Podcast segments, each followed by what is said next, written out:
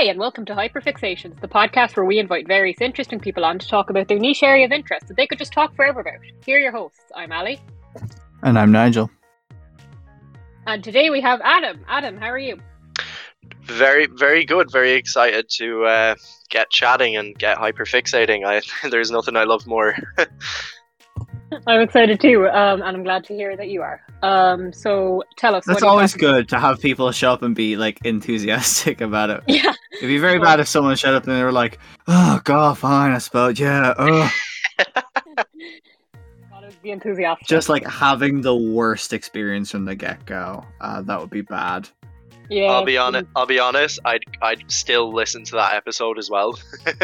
Yeah. fair, fair. Um, It'd be fun for everyone. It'd be fun for everyone except the people like in the call. That is true. you just know it would be an episode where our, we get loads of technical difficulties as well. Look. Yeah, but think of the amount of listens. Oh, you could call Oh. it the cursed episode. we should get Ben Shapiro on the show. No. Okay, then it would be very cursed. That's categorically the worst idea I've ever. Oh my god. oh, I apologize. I can only apologize. the goal of my imagine. content is always to entertain. and we Um. Um, Adam, what are you here to talk to us about today? Um, so today I am here to talk about poetry, and uh, more specifically, because I'm a vain little piece of work, uh, my poetry. Lovely. Um, Okay. I, I, I guess uh, what I kind of what I what I would like to do is take you through, I guess, what what poetry means to me and how it has helped me. I suppose uh, be more introspective, and it's helped me heal from uh, some pretty choppy events. And uh, yeah, uh, I guess just talk about the positivity of it. Sounds good. Okay, that sounds good. I'm definitely like more receptive to that this year. Like, I mean, I'd written poetry before, but now when I go back and read it, I just like cringe really, really badly because I'm like, "What the fuck are you saying?"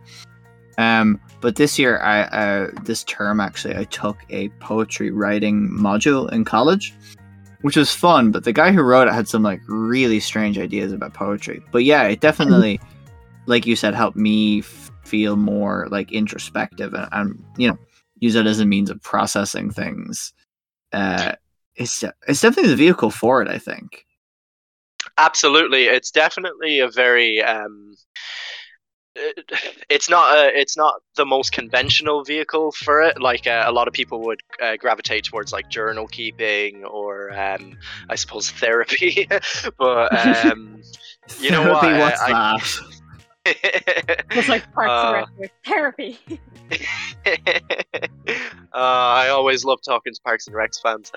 Um, but but yeah, I think it's just for for me anyway. It's def my relationship with poetry has been very love hate, similar to what you were saying, Nigel, about um, kind of hating your work to begin with. But like I've been writing since I was fifteen, and uh, I've written over. 400 poems so i have quite a lot of wow. I, I have quite a lot of content to go back and cringe over, so I, I relate to you. That's the thing about writing and anything. Like I, like I don't write a lot of poetry, but I do write like um, fiction and prose. And it's one of the things about writing is you'll always look back at your old stuff and just be like, Jesus Christ. I think I think that shows growth in your in your writing ability, but also I Absolutely. I think cringe. It, it's very easy to be critical of your past work because, like, of course, you're going to be embarrassed at something you wrote like six years ago. But I think there's also it, it's kind of sweet in a sense because it, it shows how far you've come. I suppose.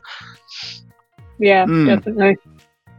Yeah, anytime I read fiction, because I, I did like creative writing courses with like CTYI and stuff. Like I was in, I was doing like a lot of writing workshops for fiction, and I thought, oh yeah, these are great at the time. And now I go back and read them, and every single one of them, without fail, starts with some sort of some form of like, "Hello, my name is whatever," to introduce the main character.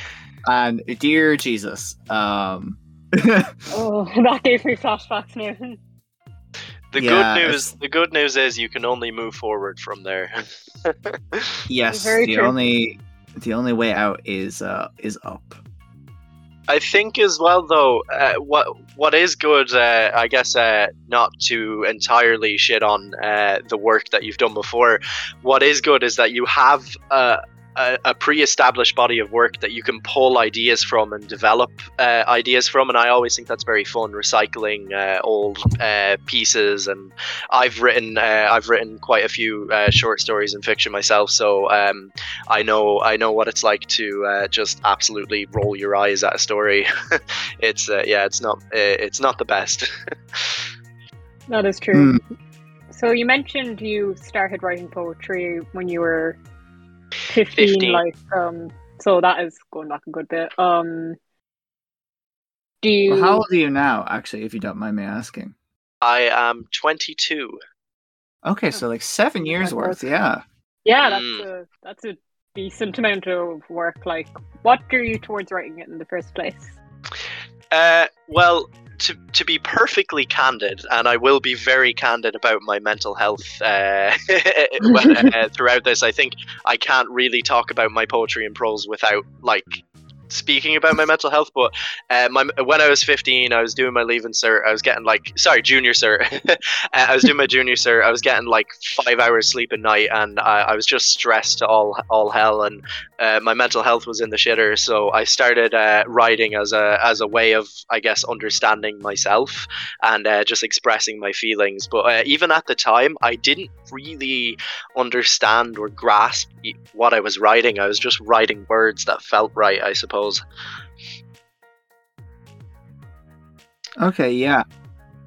I, we mentioned this in we talked a lot about this kind of thing in our episode with Will Wood, but it's like I yeah, I just think they remember doing shit like that where it was like it would just be writing words like I'd kind of nearly dissociate for a little bit and then I would come back and like look at the page and there'd be just a bunch of words on the page then where I'm like what does this mean? Uh I don't know. Um it's it's funny though because if if you uh, if you leave a bit of time and read back on it, you might find things that you were expressing that you you, you were completely disconnected from at the time. But uh, I guess uh, revisiting, you can kind of uh, understand and uh, I suppose bridge that gap that exists between. Uh, I get to be honest, I view it as your unconscious and your conscious mind in terms of like that kind of disassociative writing. But I think there's some value value to be to be found in those uh, rambly pieces, I suppose. Definitely, yeah. Like just kind of letting yourself almost space out in a way and just writing without like almost without thinking. Absolutely. I'll be honest. That's about that's fifty percent of my writing. Uh, I do tend to just uh, yeah. Uh, I just tend to stare into space for a while and then daydreaming is uh, is so helpful. Uh, it's uh, I te- even from when I was younger I, I always um, tended to escape into these uh, into into my head quite often, and I would have very vivid images going on in my head. So being able to express them on a page has been incredibly helpful uh, because otherwise it would just kind of be bottled and it would cause a lot of stress and anxiety. So uh, yeah, it, it does feel quite cathartic to get these words and images on pages. Whether or not other people will understand what the hell I'm talking about is another story, though. very much yeah, so. You- yeah do you feel though that poetry needs to be fully understood? This is like a main contention thing in the poetry writing class. And I'm sorry to like bring it up so much. I've just like it's been on the brain recently because like after my thesis was done, I still had to do two modules and they were very different in what they required of me. The first one was like write a 5000 word essay on the concept of the American nightmare and then the other one was just like write 10 new poems and 750 words about why you write poems the way you do. But one of the big contentions in the class, the guy who led the class, um, a poet called uh, by the name of Harry Clifton, um, he contended that like sometimes it's very bad to have all these references that readers can't connect with. You know, where you're kind of left on the outside of something, and I'm like, and I really disagree with that. I think that's kind of like well, poetry is built around these these intimate moments that you don't necessarily need to like fully understand. Like if you can grasp some part of it, which might be a different part entirely from what other people can grasp, that's well and good. Uh, but then also if you can't, you know, it just like the poem still exists. The author still wrote it. I, I absolutely agree, and I think um, I, I think as well. Uh, lead, I guess uh, expanding on that, every single reader is going to have a different interpretation of what the poem is. So it doesn't matter if you if you um, are like as plain as possible. Nobody's going to read it the way you intend them to. Uh, that's just that's just fact. Yeah. I thought what I thought was very funny as well was just because he brought up like simple, lovely poems, and he mentioned T.S. Eliot in that sentence, and then we, after the class we were like, "Have you read The Wasteland?" Have you like that That's thing's about. entirely illusions? Um, Uh, funnily enough, uh, the name Harry Clifton rang a, ba- uh, rang a bell, and I, I did a quick Google. I actually studied one of his books uh, when I went to UCD, uh, The Winter Sleep of Captain Lemass. Uh, very, very no way. good. Yeah, very good poetry collection. Uh, he, uh, I, what I love most about his poems is, uh, I guess, the, the the intense sense of home uh, that exists wi- within Ireland uh, that you can kind of see in his work. It, it definitely permeates throughout uh, throughout quite a lot of his poetry. Yeah. Oh yeah, his po- his poetry is really great, and like having him as a as a like um seminar leader, what like it was really really beneficial. I I don't want it to seem like I didn't Mm. like the man or anything. We just like did have some fun agreements on what poetry could be, which I Of think like, that's also. I mean, I mean, if you get five poets in a room and ask them what poetry is, none of them are going to have the same answer. Then none of them will agree. Like Never Yeah. ever. I do Um, find though, like with the idea of understanding poetry and like it reminds me of um and like the idea that everyone's gonna come away with a different understanding. It does remind me of like, you know, like that um you know that like very old meme that's like, you know, like um the author says the curtains are blue and the teacher thinks that the author meant like this, that and the other, but the author just meant that the curtains were that the curtains were blue. And I kind of like I really don't like that because um like maybe this is just like personal, but like kind of like say if I write something and I don't me I don't necessarily mean anything by it, but then someone else finds meaning in it that maybe I didn't even intend. Like, like I think sometimes that can be really cool. Like I don't know, what what, what do you I think? about think- that? I think that's absolutely beautiful. And uh, speaking from experience in that regard, uh, anytime, anytime uh, I I ask for feedback on poetry and someone points out something uh, that I might I, I definitely did not intend Mhm. uh, to uh, to um, place in the poem, I will definitely either either I will tell the truth or I will pretend that I um, absolutely intended for that to happen and that I'm the best writer on the planet. But um, no, I, I, I agree with you in that regard, especially um, especially when it comes to kind of uh, just reading reading uh, sorry getting meaning. It's um, I think. Uh, the beauty of poetry is that it is very personal to each reader, and uh, you will all, no two people will read the poem the exact same way. And I just, yeah, there's definitely a beauty in that. I guess it, what it means Mm. is, uh, as many people read your poems, there are as many versions of your poem, if that makes sense. Absolutely. Yeah. A- A lot of the time with my recent poems, it's like I've written it and I understand while writing it what the emotion is, but then when I view it at the end, I'm like, well, I actually have no idea how any of this is going to affect a reader. And like, I mean, I've sent Ali poems that I've written recently, and then I've been like, what do you think about this? And then being like, "She said, uh, you know, about this like one particular part in you know poem A or whatever, and then I'll talk to someone else and they'll say something about like a different part of the poem, and then I'm like, okay, I never considered any of that.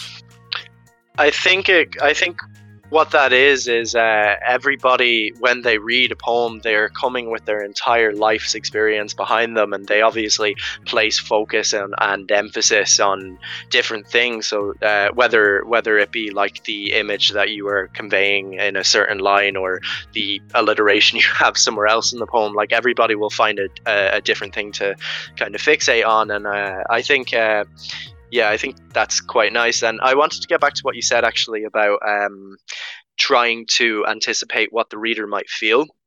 I don't think you ever can, Mm. and uh, I know I know with my writing, I, I don't particularly try to. More so, I just try and re- uh, usually I'm trying to recreate a feeling or an emotion that I might have felt at some stage or uh, or uh, have uh, pondered about for some time and uh, the rest of it and the rest of the work is uh, kind and the writing in some sense is kind of done by the readers and I think that's why I resonate with poetry over over any other uh, form of literature just because of that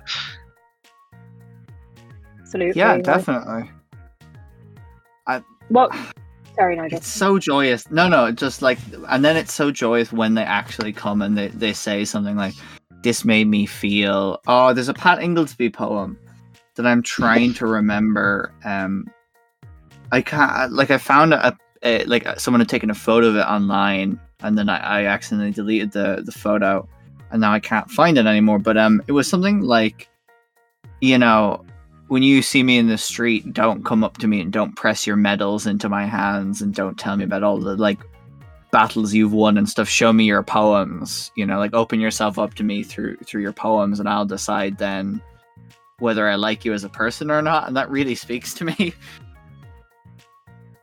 I I. I, I, I appreciate that so much, uh, especially like yeah, poetry. Uh, and for me, my my poems are my diary. They are like me, and uh, because as I was saying earlier, I I have this. Um, I have this intense disconnect with myself and my emotions, especially in my head. I think there's definitely a very, a very unkept uh, side of myself, uh, particularly when it comes to emotions. And then I have this very structured, logical side. So I'm very much at war with myself, and uh, I tend to what I tend to miss in that regard is um, like I guess my own feelings in any given moment. So uh, only when I reflect upon something like months down the line will I actually process. Oh, this is how this situation impacted me, and this is how it made me feel. So having the poems that I uh, that I write when I'm in the situations and being able to read back on them months or years later just really helps me kind of connect with myself and my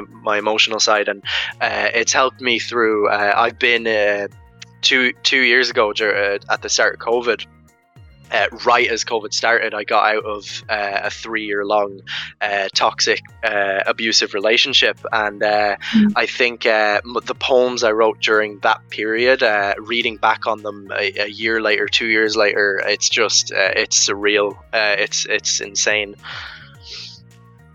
I, yeah, I can definitely understand that. Like, I feel like, in a way, like you said, it is like a diary. It's um, like you write it when like these emotions are like um fresh in your mind. Um, and especially like when you said like you know like ending like like a bad relationship and like during COVID, I feel like we all like had a lot of um maybe too much time to like you know like start like processing things. Like um, I can certainly relate to it as well. Like and and then looking back at it, like and seeing how you felt like when your emotions were still so raw and so fresh, like I can imagine it would be very surreal. Like, It, it, it absolutely is, and it's it's funny. Before I um before I came onto this uh, to record this, I was reading back over my poetry just to kind of refresh myself, and uh, I I did I didn't even realize this, but uh, so 18th of March 2020, uh, I I had symptoms of COVID, so I went into my two week isolation, Mm. and uh, during that I date every single one of my poems, uh, so I can return to them and know exactly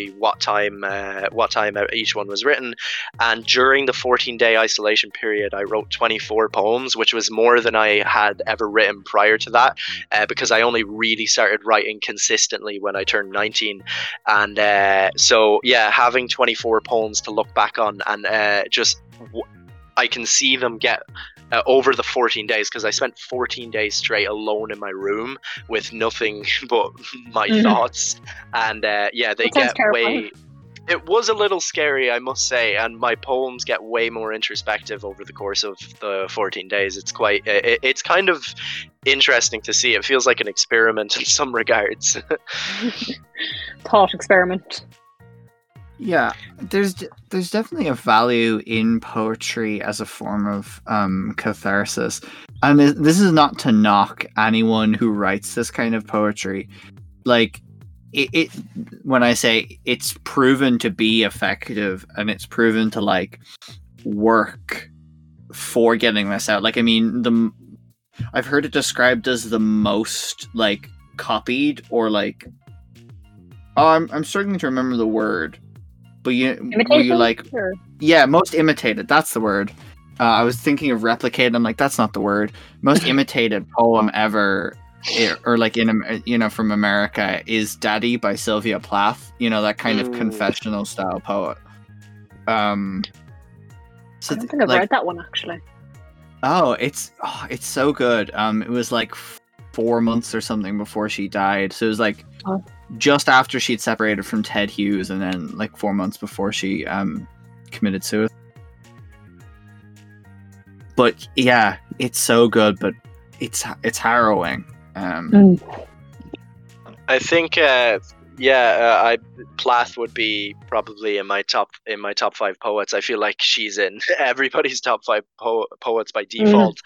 But um, Mm. yeah, uh, I, I I have always really enjoyed her. I, I think just unapologetic uh, expression of uh, of emotions and uh, yeah, ca- ca- cathar- uh, cathartic is definitely the word that kind of comes to mind when you read her work. And uh, there was a there was a while there where I definitely tried to emulate that uh, when I was trying to because I guess over the course of the the seven years of writing, I really did try and find my voice, and I think a lot of the time it was me imitating or um, I guess drawing inspiration from whoever I was reading at the time, and I guess it it, it has led to an absolute mismatch uh, of. Um, of uh, poetry styles within my within my work, but you know what? It makes for uh, it makes for some wacky reading. So Always Yeah. fun.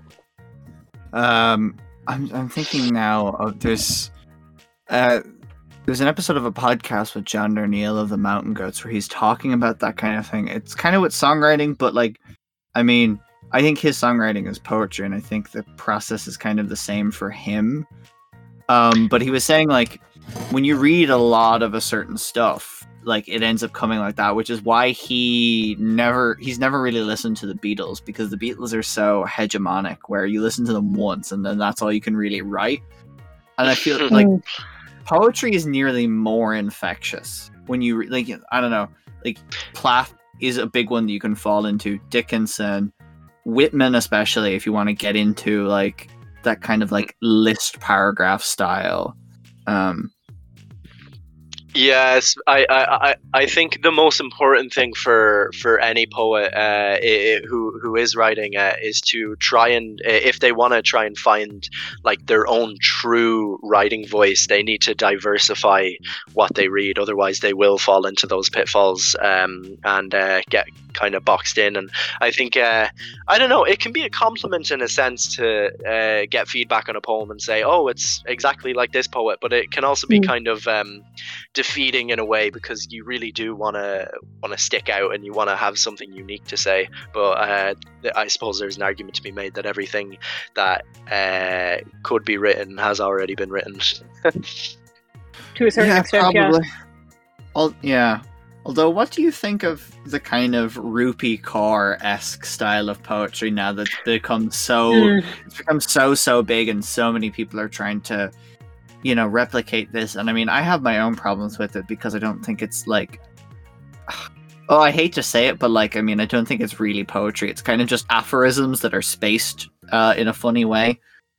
Um, I it's funny funny that you mentioned Rupi Kaur because uh, I've taken uh, it, it, talking about people I've taken inspiration from Rupi Kaur. I, I adore uh, her style of poetry. I think I think it's oh I think it's I think it's an incredibly I think it's an incredibly modern uh, style of poetry. I suppose I think she's uh, definitely redefining um, what not what a poem is, but uh, I redefining is probably not the best word there. She's re- she's definitely carving out a new path within the Mm. poetry world, and I think I don't know I. I I think there is poetry to be found in those small little uh, those small little phrases and uh, like uh, obviously some of it wouldn't really be poetry. It, it kind of reads more as prose or uh, what was it you said aphorisms. Uh, Yeah. yeah, that I, I do I do agree with that, but I think uh, a lot of my work when that I did when I was twenty would uh, kind of be very Rupi Kaur esque, and uh, I'm quite proud of the work. There's some little uh, there's some little bits that um, I've written that I'm quite fond of. Uh, so, but yeah, I do I do recognize what you're saying as well. It's definitely not like the poetry of old, shall we say? Hmm. Yeah. Although that being said, she's doing a world tour um this year and she's coming to Dublin and I'm if I can I'm going to go see it because I think that'd be an incredibly fun evening. Um Absolutely. she knows what she's doing. Uh I just don't Yeah. personally vibe with it. Fair. I think I think her poetry, uh, I think her poetry is just more than anything. It's very honest, and uh, she definitely doesn't. It, she doesn't. Uh, she doesn't say any more than she needs to, I suppose, and I kind of Hmm. respect that. I, I I've always been. Uh, I've always tried to be very minimalistic in uh, in how I express how I express myself, and. Uh, except for when I write really long spiely poems, but sure, sure, whatever. Uh, but um, yeah, I, I, I just appreciate it, I suppose. Fair. Do you have a like? Is there any kind? You mentioned you do like to be minimalistic, and sometimes you like to write longer poems. Are there any? Is there any kind of like um things that you do like in all of your poems or a lot of your poems, like um like like if and when you like like you know like publish things like um people could point to and say like oh yes this is like um definitely something that like Adam Cooper wrote. Like do you have any like um signifiers like is it like I'm not making any sense but like um you get no, you're ma- you're making perfect sense. Um, so it's funny. So the yes, uh, I, I I suppose I'm gonna give uh, I'm gonna give a long spiely answer to this, but I suppose it is uh, hyperfixation. So that's That the true. name of the game. Uh, so the first poem I ever published uh, was uh, a poem called "How to Survive a Storm." Uh, I wrote it when I was 17. It was uh, a part of the uh, Trócaire Poetry Ireland uh, competition that they run every year, and I won the um, secondary school students category of it. And uh, the poem, the po- thank you very much. Uh, live, reliving a success I, I, I had what five years ago. Not bad.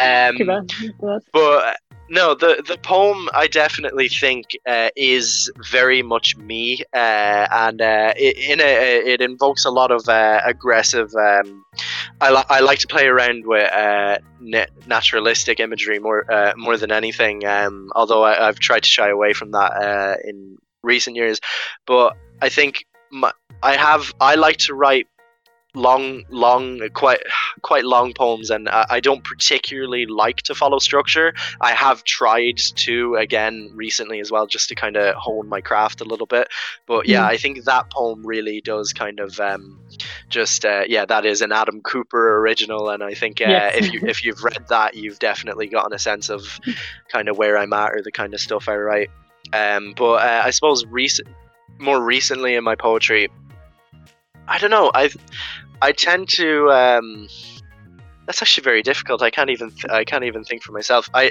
uh, nature. I think comes across more than anything. I grew up and I, have spent the first oh, six years of my life in Mayo, and uh, from my childhood, I, I just have just green ingrained in my memory. So uh, I think uh, that comes across in quite a lot of my poems. But otherwise, I think there's a very um, confessional sense to a lot of my works in a way i feel like i am eh, in a sense spilling myself onto the page and uh, i feel yeah it feels kind of like I, when i write i am in a confession booth with myself so uh, that kind of comes across in my poetry as well i would say Hmm.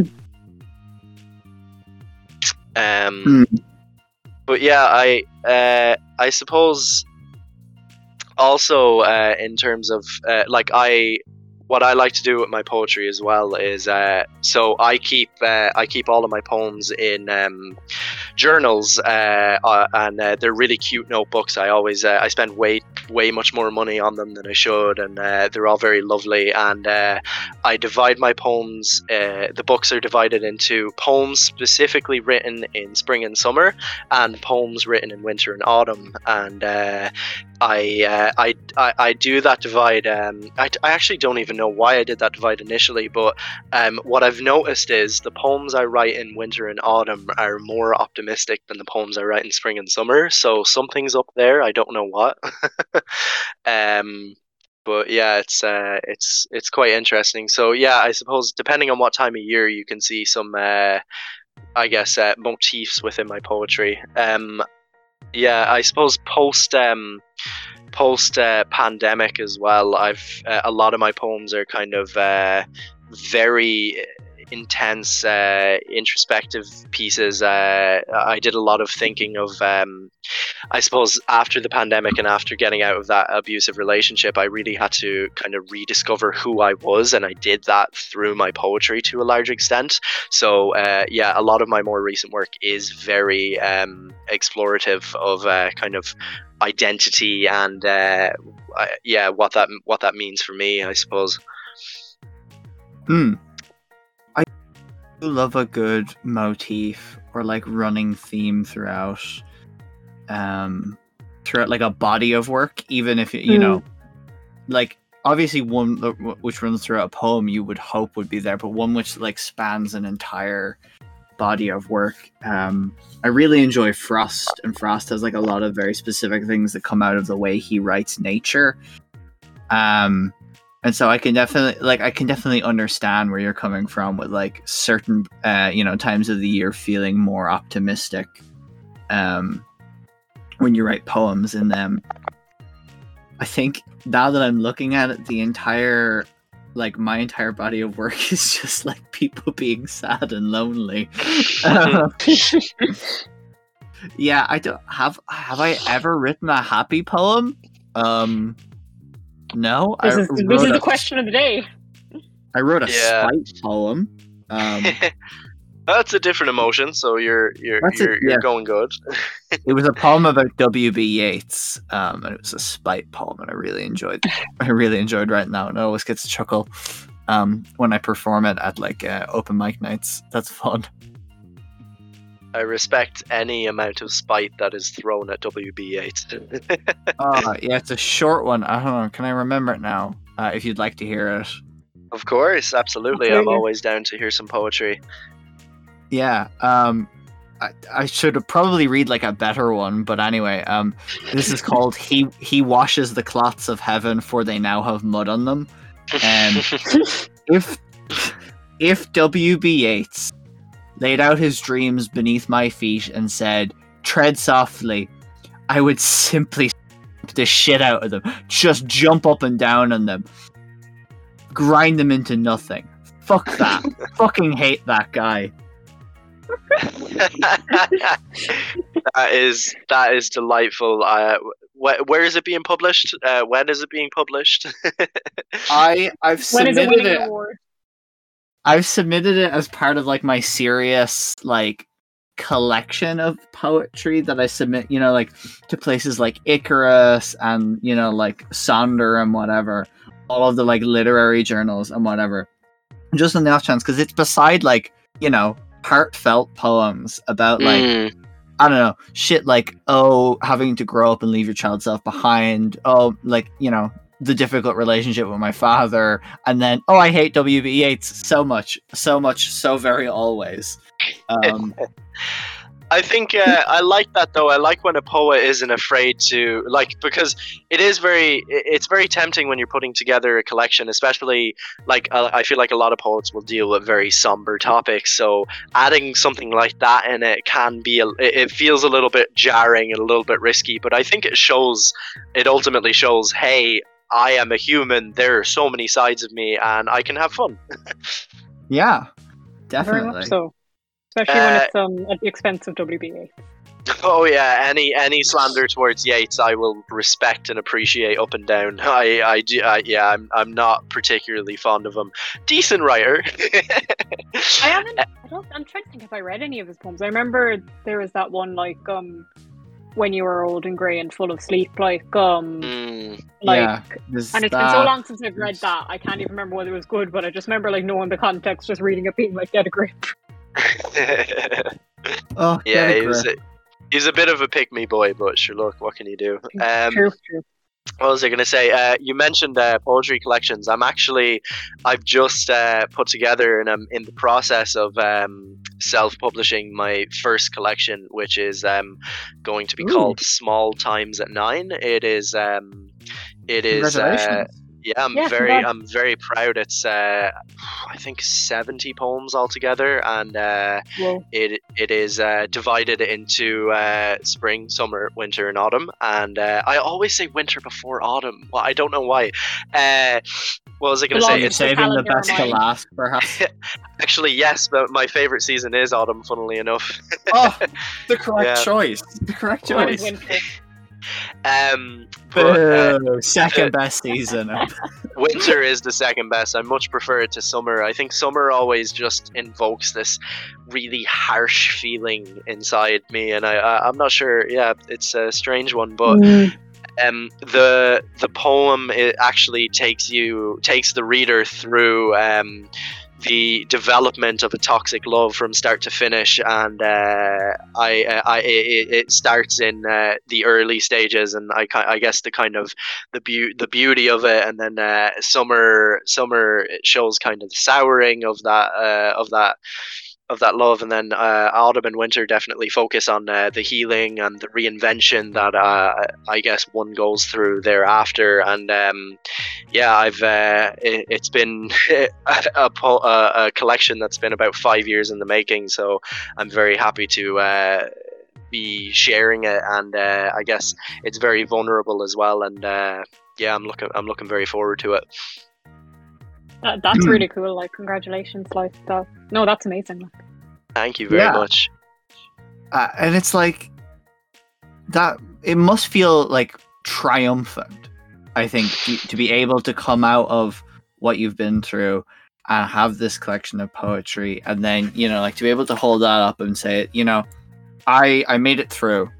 I, I'm out here. I'm still I'm still intact. I'm still whole. Abs- absolutely, that's exactly what it felt like when I initially finished the manuscript, and uh, I think uh, when that that exact feeling hit me was when uh, I had to describe what the actual collection was about, and putting it into words for myself so simply, and describing it, and realizing like this is what I've been through, this is what I've experienced, and here is here is my because a lot of these poems were written during those experiences so you can kind of Mm. track the journey um eh, I, I guess yeah i just feel like i've very much um i'm sharing my soul in some sense uh and uh yeah it feels it does feel very rewarding there there there's a there's a still a bit of a uh, suppose a sadness that comes with it but uh, i feel like that's just i've i've kind of I, i've accepted that uh i think that's um just uh an an, an inevitable uh, feeling that's going to come after going through something like this. But um, yeah, I, I am very happy to to be standing triumphant. I like that word. yeah um it, it it's putting me in mind now of invictus by william ernest henley which i mean probably you've you've heard of um or read at some stage uh, no, that uh, I, I only the only thing that comes to mind is the movie Invictus. Uh, I doubt it's uh, I doubt it's Ah. in any way related. Mm, oh well um might i be permitted to read it out for the second time on this podcast? I read it out on the tr- um on the black sails episode as well because it was bizarrely related to what was being talked about. Um, Please, by all means. yeah it, it really speaks to that um coming out of you know like the when when milton says long and hard upwards out of hell leads towards the light like this is that um Mm. out of the night that covers me. Black as the pit from pole to pole. I thank whatever gods may be for my unconquerable soul. In the fell clutch of circumstance i have not winced nor cried aloud. Under the bludgeonings of chance my head is bloody but unbowed. Beyond this place of wrath and tears looms but the horror of the shade, and yet the menace of the years finds and shall find me unafraid. It matters not how straight the gate, how charged with punishments the scroll. I am the master of my fate. I am the captain of my soul. I, you know what? Wow. Uh, it wa There was the last two lines that made me go. I have indeed read this before. Yeah, Um, that's the ones that everyone knows. It's in like a Guinness ad. yeah, it's it's beautiful. The entire poem obviously is beautiful, but those two lines in particular, just that they they they ring through my head every time I hear them. Yeah, Yes. that's uh you, you read that and you go, "Oh yeah, that's good poetry." Yeah, you definitely. Yeah, I feel like you do know good poetry when you see it. Um, Yeah. I what was I going to say? Uh, it's funny because I, I do say poetry. Uh, my collection is a mixture of poetry and prose, and I'll be honest. Sometimes I, sometimes within my own work, I don't even know what what, what I'm intending it to be. Sometimes, but uh, it's pretty and it and it rhymes and sounds nice, and you know I'm hitting on some of the some of the requirements. But um, Absolutely. Um, I I was I was actually. Uh, would it be okay if I read out um if I read out a poem actually uh, one that's going Oh, to of be in course. the so um whether this is poetry or prose I'll let you guys decide after. I feel like it reads more like a um. ah, I, I don't even know. I'll I- I'll read it and then uh, we can uh, tear it to shreds thereafter. But Oh, yeah. um, It's like here here's Adam Cooper reading something. something. Uh, we'll find out what it is. Uh, just for a bit of context beforehand, uh, this poem specifically. So, uh, having been having been in the uh, having been in the abusive relationship, uh, thereafter I kind of had to. Initially, it was very. It's getting out of something like that. It's very easy to uh, vi- villainize the uh, the the abuser and the the person that you were um, you were in it with, and it's very easy to place any sort of blame or responsibility for the negative things that occur in the relationship on that person. But uh, after uh, I did that for like probably the first month, and then I kind of sat myself down and was like, Adam, you you can't keep doing this. You have to understand that you had your part to play in this, and uh, I wrote this as a result. So um, this uh, this is simply titled abuse, Mm. and here it is. I was complicit. Masked to myself, I directed my own horror, instructions given through s- silent inaction. And you, you fought fire with raging fire, while I stood frozen in this flaming wreck, our connection now tied into a noose around my neck. Yet we continued to peck at rotting flesh like our lips weren't filled with the taste of death. I let myself think I had no control, that my wringing hands would never again pick up the pen. This I let myself think as if my swallowed words didn't fill my lungs until I was spitting up ink. I only took the reins when the time came to detangle this thorny mess. So I hacked away in pent up rage at the clinging vines that linked our lives, angrily amputating you. But in an unexpected casualty, I chipped away so many parts of me that I no longer know what's left. Perhaps this is justice, my penance, my punishment, my price to pay for the part I played in creating this crumbling mess. But yes, there you are.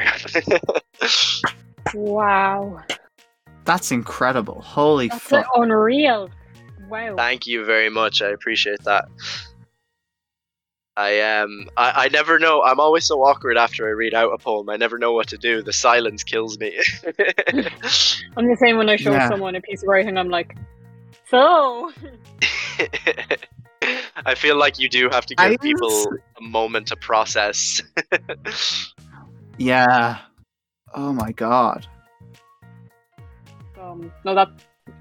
Like, wow. Um, yeah, there's about uh 399 uh, other ones just like it. So um but yeah so i always uh, one one thing i always do is i like to be very direct uh, in my poetry about what i'm speaking about as well i i do i love I, look don't get me wrong i love a good metaphor but i always Mm. feel like uh, i always feel like just being very plain can be helpful too Mm. I think, and it definitely works. I think, like, especially, like, you know, with the title of, like, the poem, like, abuse, like, it's very direct in what it's about, and I really like that. thank you i, I appreciate that very much i um yeah it's uh, you know what titling is actually a very interesting one uh, because I, I i it, I will write a poem and then I will title it about a year later. I I, I don't care for titles that much, and uh, it's only when I'm putting together a collection I'm like, well, uh, they need some sort of the reader needs some sort of way to differentiate what the hell I'm talking about. So. Uh, also, I like the direct titles because I can't think of uh, I can't think of fancy ones. So That is fair. That, that is very fair.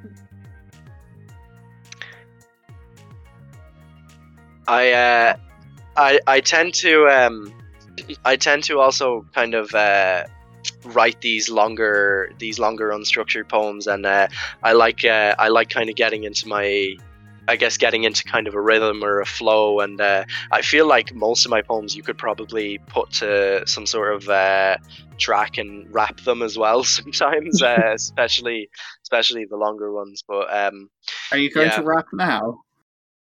No, oh god, no, no, not a chance. That would be that would be incredibly embarrassing.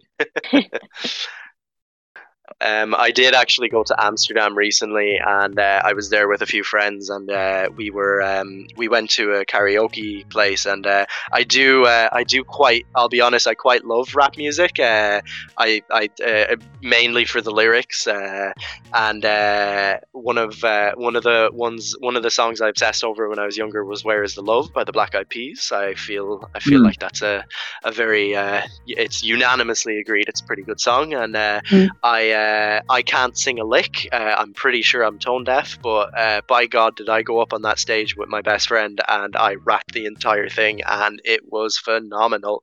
It was so fun. That is, that, that was amazing. I love that. yeah, it was a, it was a very fun it was a very fun time. Do you have a favorite poem? Both one that you've written and like outside of that. Uh, Oh, yeah, yes, this- uh, This, this is such a fun question to ask poets, being like, choose one of them.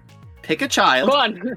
yeah, legit. It is it is the burning building scenario. I have to. it's uh, Yeah. So- I'll I'll uh, just to avoid speaking about my own poetry so much, I will uh, I'll choose uh, I'll choose my favorite poem that's not written by me first. Um, so Go for it. I I would say that I really had to if I really had to chew in it, I would say it is um, anorexic by Eavan Boland. Um, I think that poem is just so just incredibly poignant and uh, there's a there's a brutality to it and just this incredible honesty that I just can't yeah it it, it, it, it chills me uh, it chills me uh, it's it's a poem I only encountered uh, relatively recently as well but it immediately just became like the, the, just the top poem I've ever read in my opinion I, I yeah I adore it um, it's a very Eavan Boland is always a good choice. Oh, absolutely. She, uh, I actually, uh, for my leaving cert, I wrote about, uh, I wrote about, uh, I wrote about her and uh, her her work. Uh, I'm kind, I, I don't know. I might be showing how long ago it's been since I did the. Did I say junior cert? I meant to say leaving cert. Um, how long ago it's been since I did the leaving cert? I did it back in 2017, which feels like, oh, it feels like a whole different life lifetime. But uh, yeah, she was the poet. I, I only studied one poet uh, because I was banking uh, I remember I was very lazy about the way I studied, and uh, I was banking on a female poet to show up, and I decided it wasn't going to be Elizabeth Bishop based on nothing more than pure just laziness. And uh, I was lucky. I was I was lucky that uh, Eavan came up actually. Uh, so yeah, I have a I have a fondness uh, from there on. Yeah, I remember because Yeah. I did the leaving cert in 2018, and I remember I was pretty sure that she wasn't going to come up because she'd come up the year beforehand. So like, I was a bit gutted about that because like I was like, I could have written such a good essay. Well, did she sneak back in? Did she? No, she um Eileen Quillinan came up um that year. I wrote about Yeah. Robert Frost though. Eileen yeah, Quill- I only studied Ní Chuilleanáin and Frost. Um, Fair. I ended up Frost. Well, I didn't really study Frost. I was like, I know Frost, and then I studied Ní Chuilleanáin as a backup. Uh, yeah, because I had the same thought process as Ali, being like, well, Boland came up last year. She probably won't come up again. Like, Yeah, Mm, unless she Although- died, you know. Uh, you know, then they wouldn't rush to put her on the paper again. You know, two years in- running. yeah. Although I always remember when we were told about the year Seamus Heaney died. Oh yeah. oh god. everyone yeah. only everyone only studied um Seamus Heaney because he had just died or like he died in like September like of like the previous year and like he hadn't been on the paper for like three years and he came up in the paper one reading comprehension and the unseen poetry but not in the studied poetry. That Every I is just typical. Oh. I just feel my stomach like like I did my leaving cert four years ago but it doesn't matter I get horrified. That's, That's actually nightmare. painful.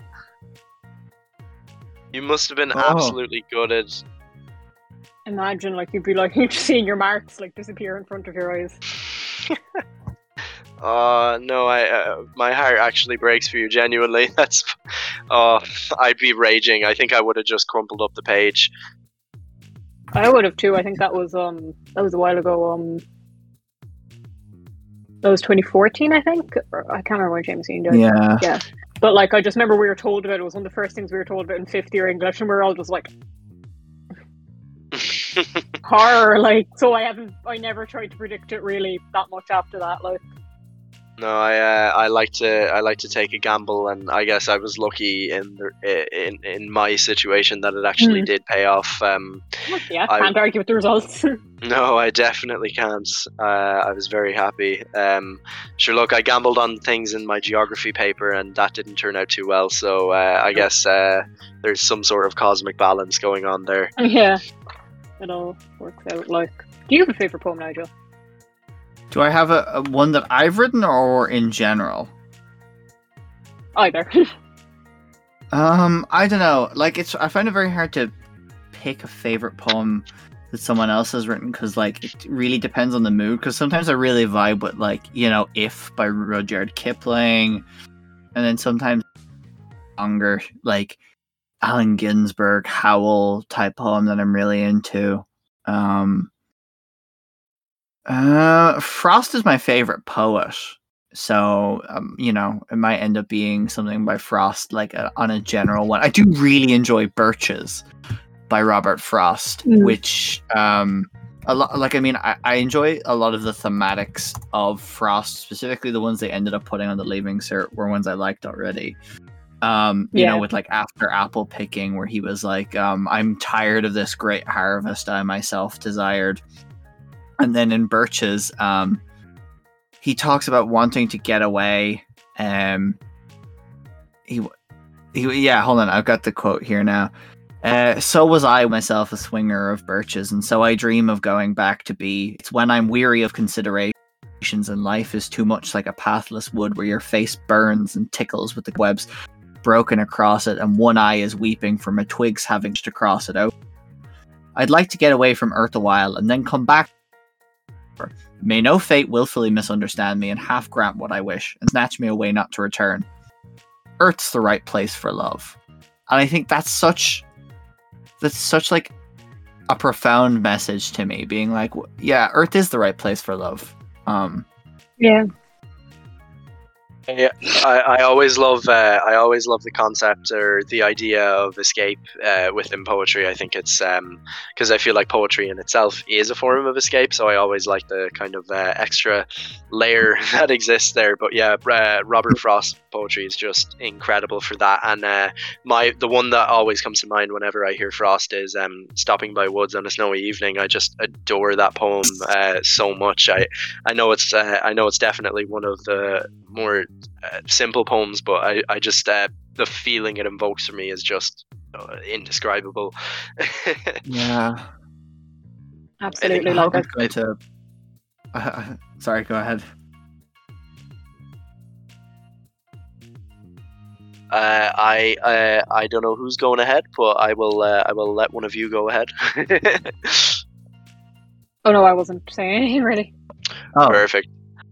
Um, I, I guess uh, yeah, the stopping by the woods on the snowy evening. I think it's just the idea, especially in a world like to like today's, where it's so busy and just so constant. The idea of just stopping and enjoying nature and just yeah, just connecting with it and becoming one with it is just yeah, it, it, grants uh, it grants a lot of peace. Uh, I feel so. Yeah, I always uh, I always return to that one if I'm ever feeling a little overwhelmed by by Twitter and by Facebook and just everything. And yeah, uh, I don't know. I I don't know why I go to social media first, but yeah, I feel like that is definitely uh, the biggest uh, noise and the chatter that is uh, modern living. That is very true. Hmm. Yeah. um, what I was just going to say was to the other part of your question. I really hope you're not going to like put a gun to my head and make me pick one of my own poems. I'm actually teleporting to your house right now as we speak to do just Uh-oh. that now, just Oh dear God. Oh, do I have to? no, no. Um it is Um, very hard to pick um like, I don't time to pick know. a child. I might. I don't know. I might go with.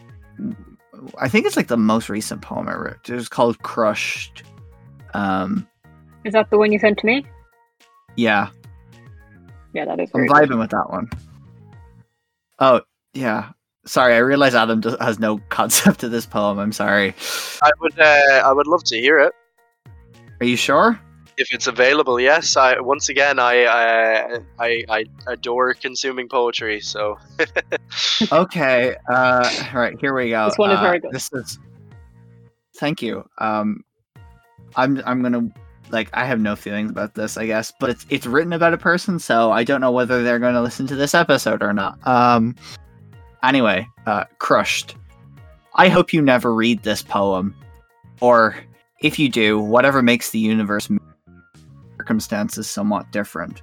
Maybe I'd be a little less afraid, a little better at standing up for myself. Or maybe you would stay instead of leaving, or I would go with you. My mind has left that possibility open, like a bathroom window the actors in your movies slip out of. My browser buffers under the weight of Ryanair, Aer Lingus tabs, charting flights, weighing prices. How much does it cost to be happy anyway?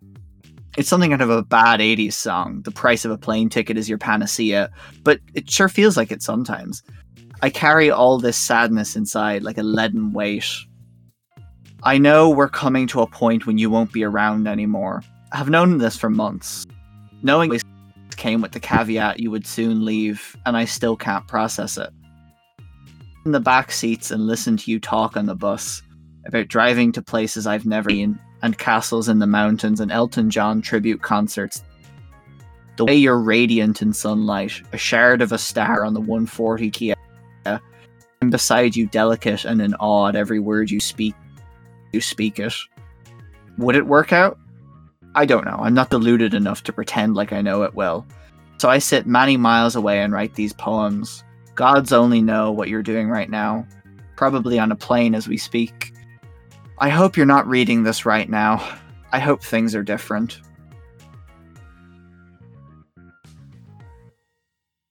that was in- that was incredible. Uh, I, I just a quick shout out to the 140 IKEA. That was uh, that was that 140, was best delightful. bus. Best Yeah, best bus in Dublin. that was incredible. I I thoroughly enjoyed that. I always love um one thing. Yeah, wh- one thing when I'm when I'm writing poetry, I find it very difficult to invoke Irish imagery. But you've you, yeah you that was fantastic. Thank you. Absolutely. I feel slightly more vulnerable now. Uh, and that's the beauty of poetry. It really is. yeah. Oh, I'm just Um, I'm just remembering the quote I s- the thing I said to Will in that episode, where it's like coming to terms with writing poetry, being like, "Oh, that's where the trauma lives." Yeah, yeah, that's. Uh, Yeah. I feel like uh, any poet should, uh, like, if you were giving a crash course in poetry, that should be like the first thing you say. Like, be prepared to traumatize yourself, uh, or I suppose re-traumatize. Um, so uh, I just wanted to answer. So uh, I was I I was doing some thinking that time and trying to think um, what of my poetry is my favorite, and I have. Uh, I, I've come to a, a, a rocky conclusion because I, I don't think I will ever truly have a favorite. But um, if uh, if uh, uh, if you will permit, I would like to read it out. If that would be okay. Would love yeah, more than okay. Okay. So um, this poem is called Canada.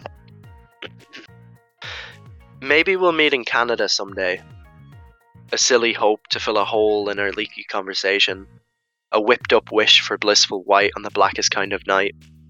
It's funny what you forget. I don't recall who started the fight, but I know who ended it. And the relationship. We sat on the floor after saying all there was to say, her head against my bed, mine against a less comfy wall. The room and all that surrounded just fell away until just we remained, alone on this slab of cheap wooden floor, nothing more. An ill fated raft doomed to soar across the night sky as it glistens on the ocean. No going back, everything was in motion. Or more so, motionless. The cogs had stopped on our love struck clock, and we were beating out of sync. Melody and music that started out right but ended wrong. A rise and fall kind of song. Nobody's fault, but nobody's burden. And there's only that there's only one call when there's that much hurting. So now we sit in the shade of the mushroom cloud we've made. And through teary eyes, she manages to say, Maybe we'll meet in Canada someday. And from her heartbreak mind, I see the sights.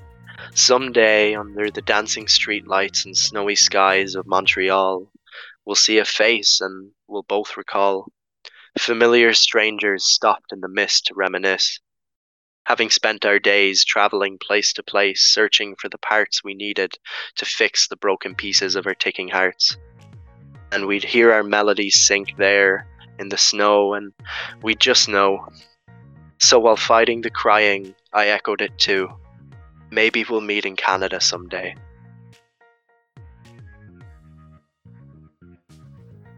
I love Wow. that. Again, wow, look.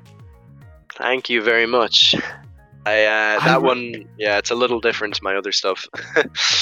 Yeah, the way I don't know, the way it's just we sit in the shade of this mushroom cloud we made. Mm. I don't know, that just hits different. yeah, it's Um, uh, The kind of bookmarking, like, you know, like of the maybe we'll meet in Canada someday, like at the start and at the end. Yeah. I've uh, I love doing that with my poetry. I uh, Mm. I love uh, I love a little bit of uh, what's the word? Sy- I guess it's symmetry in a sense. Uh, I uh, yeah, if I if I can fold my poem neatly over, yeah, Yeah. It's really good.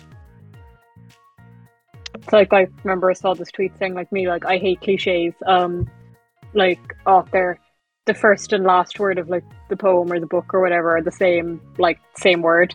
And me like losing my shit. Oh my god, the last and the first like line are the same. I guess uh, yeah, it, it definitely depends. I feel like uh, I feel like on shorter poems that might be. Do you know what? I like cliches. They're they're they're cli- they're cliche for a reason. They're repeated for a reason. So, um, yeah.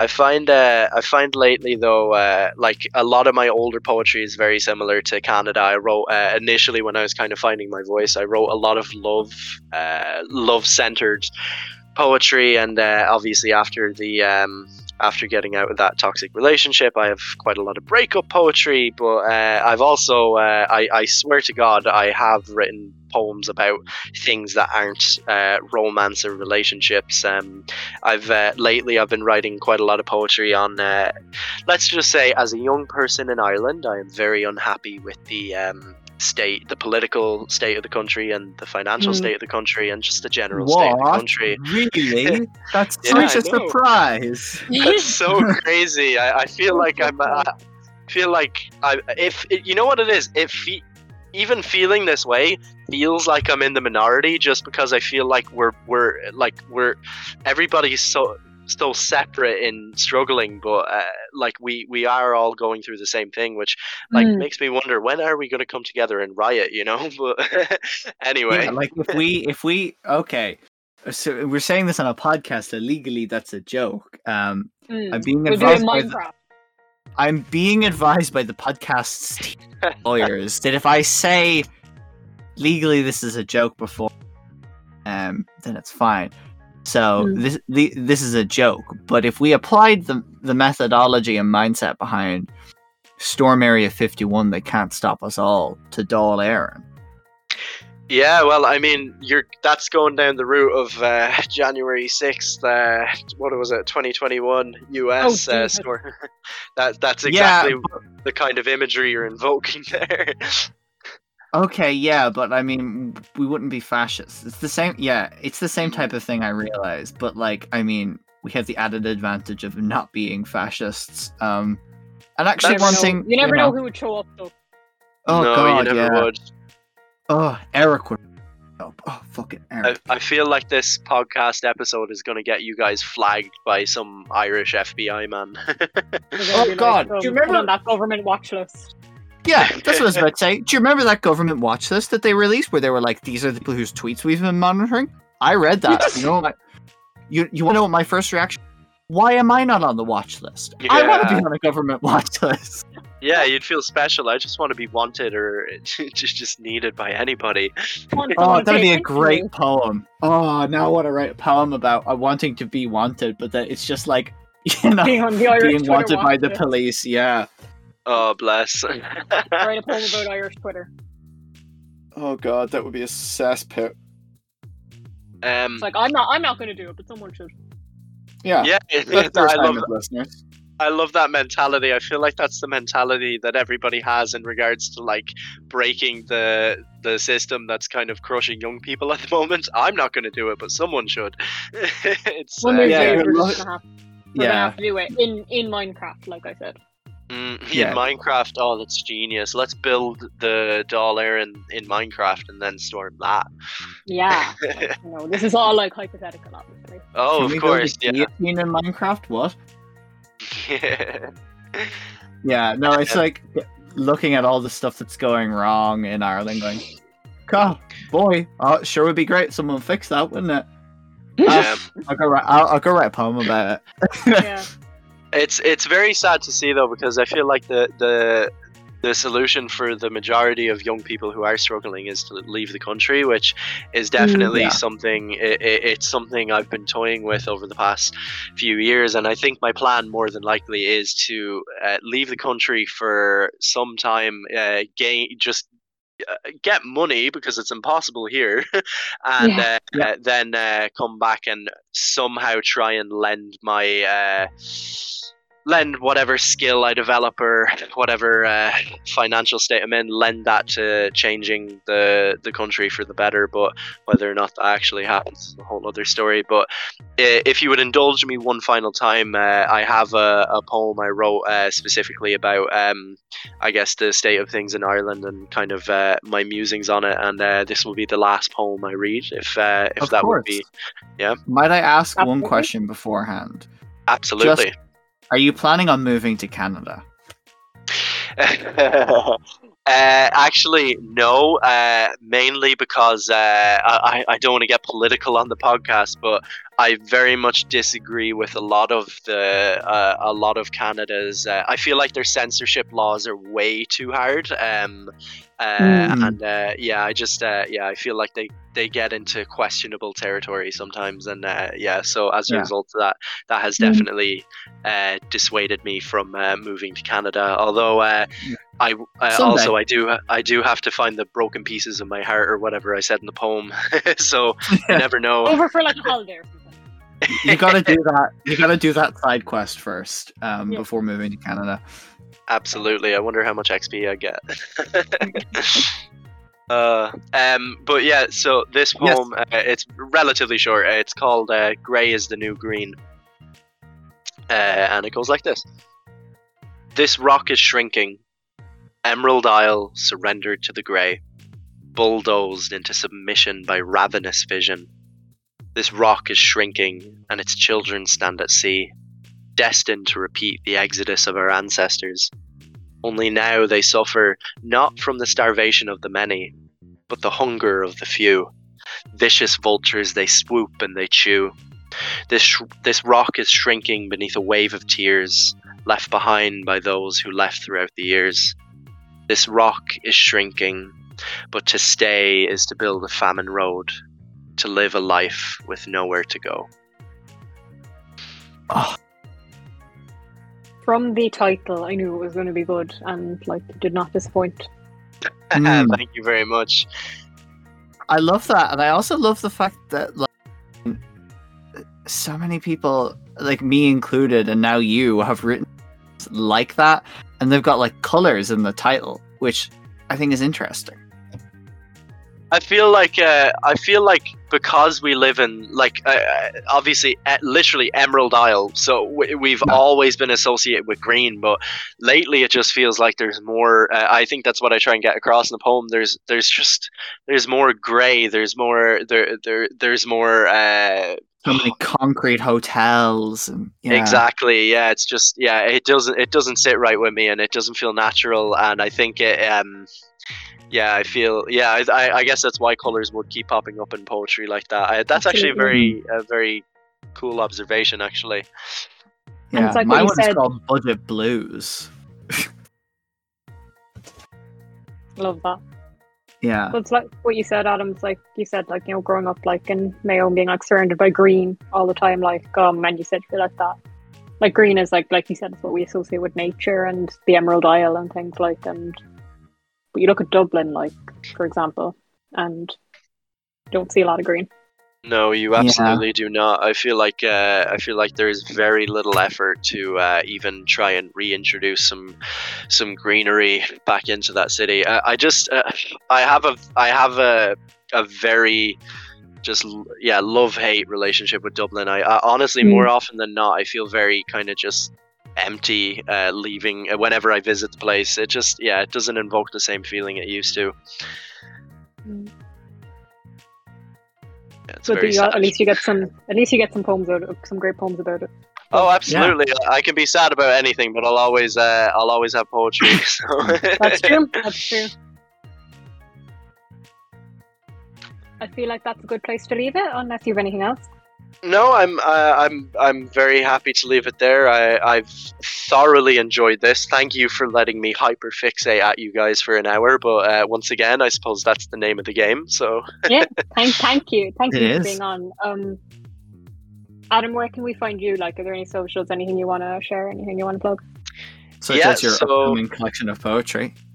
Absolutely. Uh, try, hold on. Let me let me get my uh, my presenter voice going. So uh, no. Uh, so you can find me on uh, Instagram. Uh, I have an Instagram poetry account. It's called AC Poetry with two Y's. Uh, as uh, as you can probably guess, AC Poetry with one Y was taken. Uh, and then uh, also uh, I will be promoting my I will be promoting my upcoming collection on my Instagram account. So please do look out for that. And uh, if uh, if you have been interested in any of the poems that you've heard thus far, there are plenty more to be read. Great. Um, Nigel, where can we find you? Um, you can mainly find me on Twitter at Spicy Nigel, where um, recently I've been tweeting a meme about um Phoebe Bridgers uh, and Paul Mescal, um, where for their honeymoon. Um, I think that was very funny, and then also uh, medieval Crash Bandicoot. That's that's what I've been doing. Amazing. Yeah, it's a You can- picture from some medieval manuscript of like an animal, like a boar or something that seems to be wearing like blue shorts. So I just was like, it's Crash Bandicoot. I do love that Um, Bandicoot. Yeah, You can find where can me. we find you, on- Ali?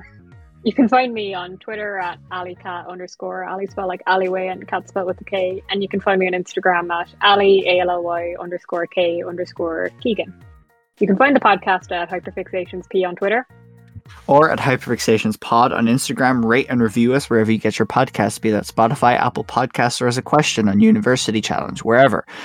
If you would like to come onto the show to discuss one of your hyperfixations, please feel free to reach out at any of the aforementioned social media. If you liked the show, tell a friend. If you didn't, nobody likes a fucking narc. And that is all for this week. Adam, you were an absolute. I love that that still gets that still gets chuckles. That still gets Yeah. chuckles. Um, uh, I brought. I, I mean, I sprung it on Ali the first time I said it, so That, that it still gets fun. chuckles. I, I, yeah, I, I love the. It's very jarring. It, it it caught me off guard. I always love a good. I always love a good joke that you don't expect, and it just invokes a belly laughter from you. It's yeah, it's fantastic. Uh, it's like our poppadoms or off menu. I'd be James Acaster. Yeah, like poppadoms or bread. Uh, I just wanted to say again, guys, thank you so much for having me on. It's been an absolute pleasure to chat with you guys. You both seem like really cool, really chill people, and uh, I can't think of two better people to be running this uh, podcast.